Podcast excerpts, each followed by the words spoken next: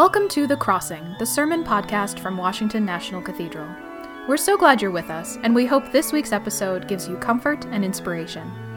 Be sure to check out our other Crossing podcast, Tower Talks, where you can find untold stories from cathedral docents, volunteers, staff, and artists who have each helped make the cathedral into the national treasure we all love. And now, enjoy this week's sermon. Please pray with me. We are one in the Spirit. We are one in the Lord. We are one in the Spirit. We are one in the Lord. And we pray that all unity will one day be restored. And they will know we are Christians by our love, by our love. Yes, they will know we are Christians by our love. In the name of God, Amen.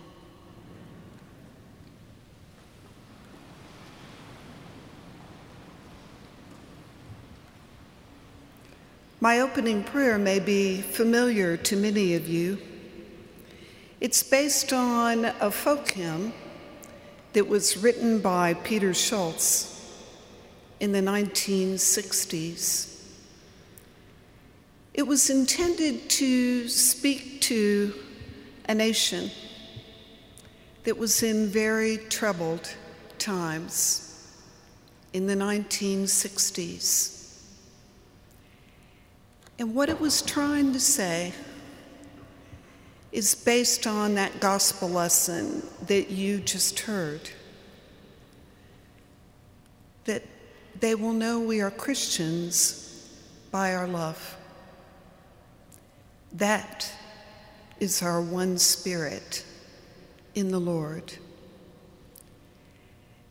And it was intended in song to theologically lift up some of the most important tenets of our faith, and it was a call to action. You don't need me to tell you that we are living in divisive, painful, heartbreaking, and dangerous times. Yesterday, the 198th mass shooting in this country just since the beginning of the year in Buffalo yet another hate crime based on race. And our differences or perceived differences. How long, O Lord? And just this past Monday, we tolled our Bourdon bell 1,000 times, remembering 1 million plus lives lost to COVID 19 in this country alone. And the pandemic and the effects of the pandemic are still very much with us. The inequities of our country continue. It wasn't just in the 1960s we're experiencing it quite vividly in the 2020s. And yes, then there's the war in Ukraine.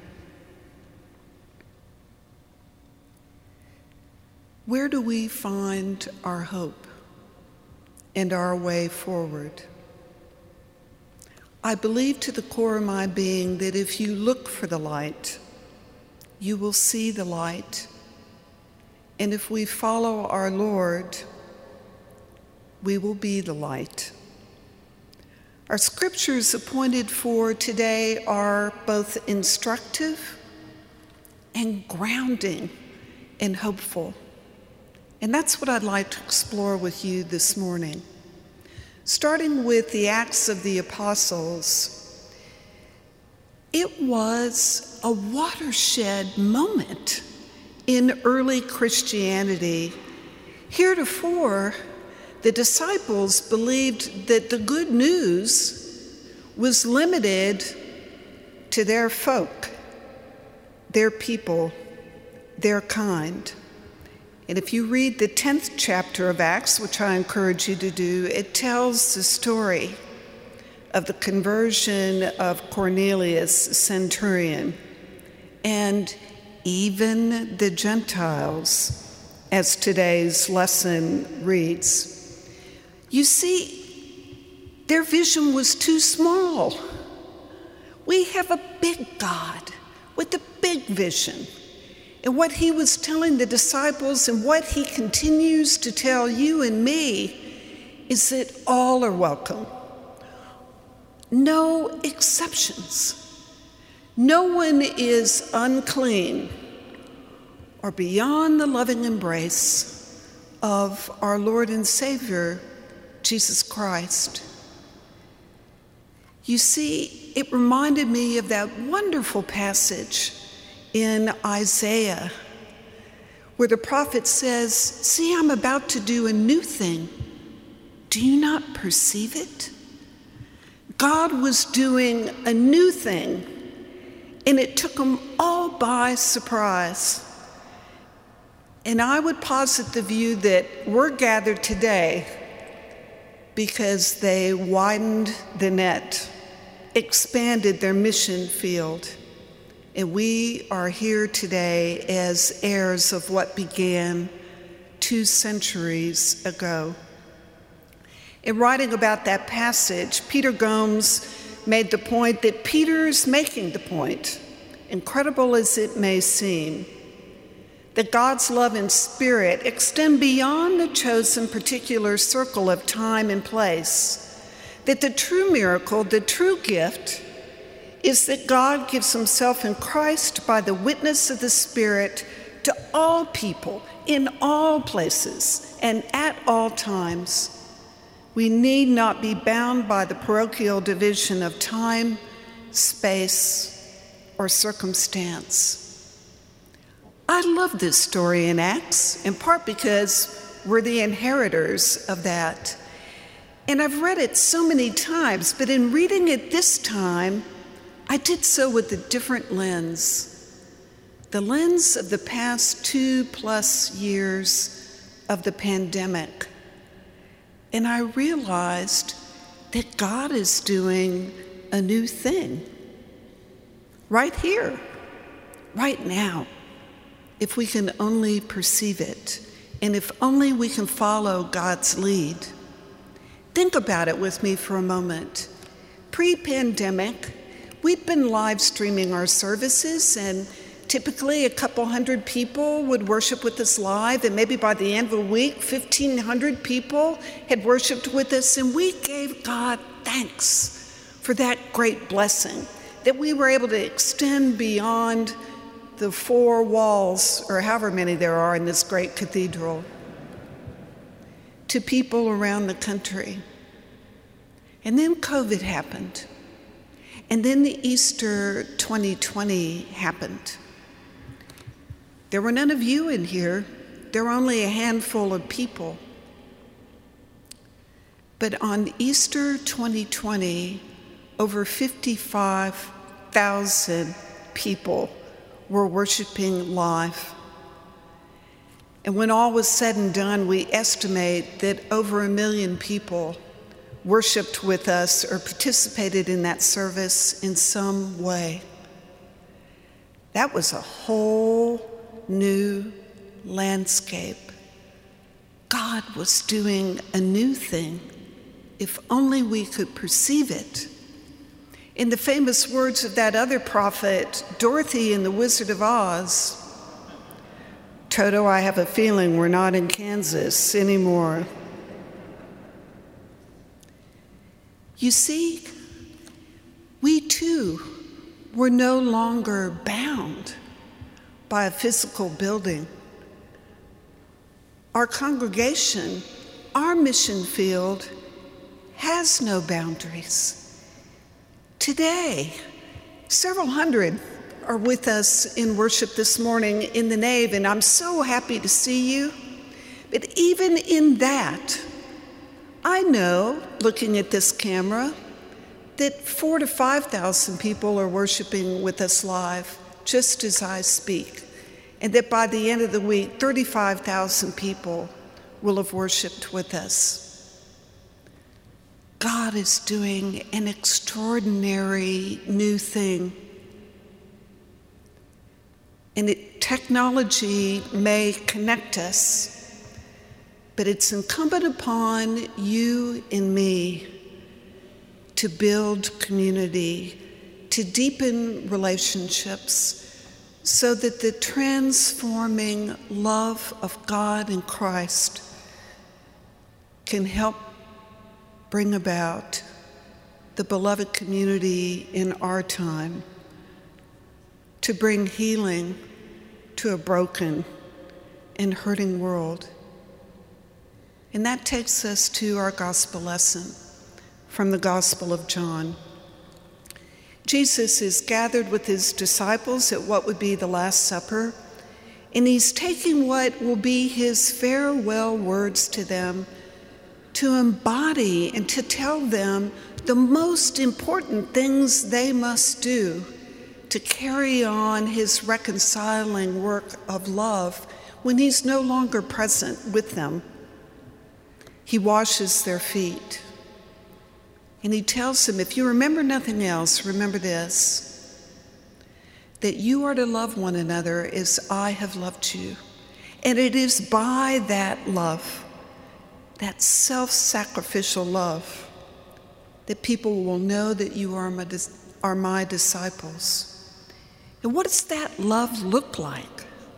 How do we live that? How do we model that? I want to lift up just a few examples this morning, and I hope as I do so, you'll think about how that's happening in your own life, the new things that God is doing in your life in your community. And I start with a story very specific to our resident cathedral congregation pre pandemic. 2018. A member of our community had been suffering with kidney failure for years and had gotten to be a pretty desperate situation. And she knew that unless she got an organ transplant, she didn't have much longer to live.